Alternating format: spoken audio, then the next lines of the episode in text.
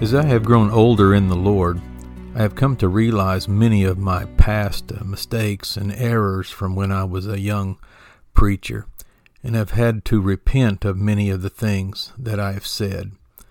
I would best describe myself by Romans 10:2 that says, "I had a zeal for God, but not according to knowledge." One thing I have come to realize is that uh, from my ignorance, I too often would discourage proper treatment of things like mental illness. I knew mental illness was real. I mean, being in ministry exposed me to all types of examples of mental illness. I always knew things like depression was real. In fact, I am very much aware of how depression can kill you.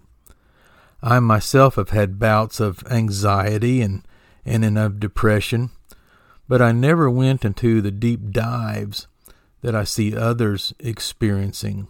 Then I would see people abuse things like their medication and seemingly get worse instead of better. I never told people not to take their medications, but I also know that I would often talk negative towards it. In my zeal for God, I would say things like, Seek God first. Let Him tell you what to do. If God can't help you, then nothing can. Then a strange thing happened to me. I started to get old.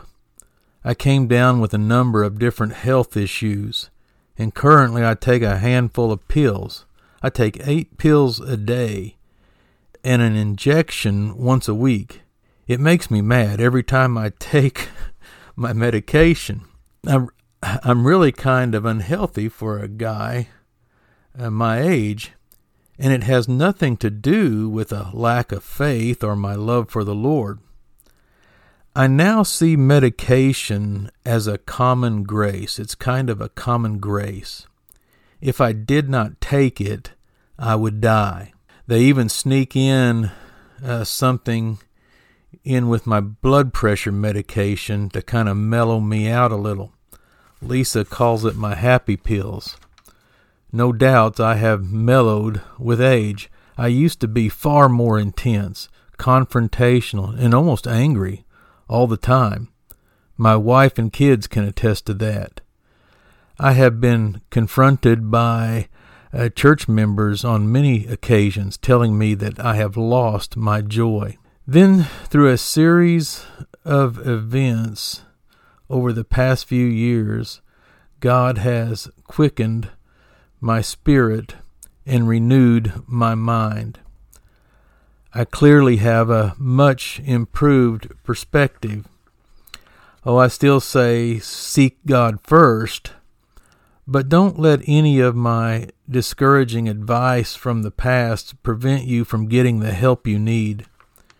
Christians are human too. They can suffer from anxiety, depression, PTSD. There may be different types of triggers, high stress situations, traumatic events, biological factors, even family history. If you are angry all the time, something is wrong because the fruits of the Spirit is love, joy, peace, forbearance, loving kindness, goodness, faithfulness, gentleness, self control, you will not be a failure for seeking out the help you need. Ephesians 4:23 says, "Be renewed in the spirit of your mind." The spirit is in the mind, and our minds need to be healthy to be renewed.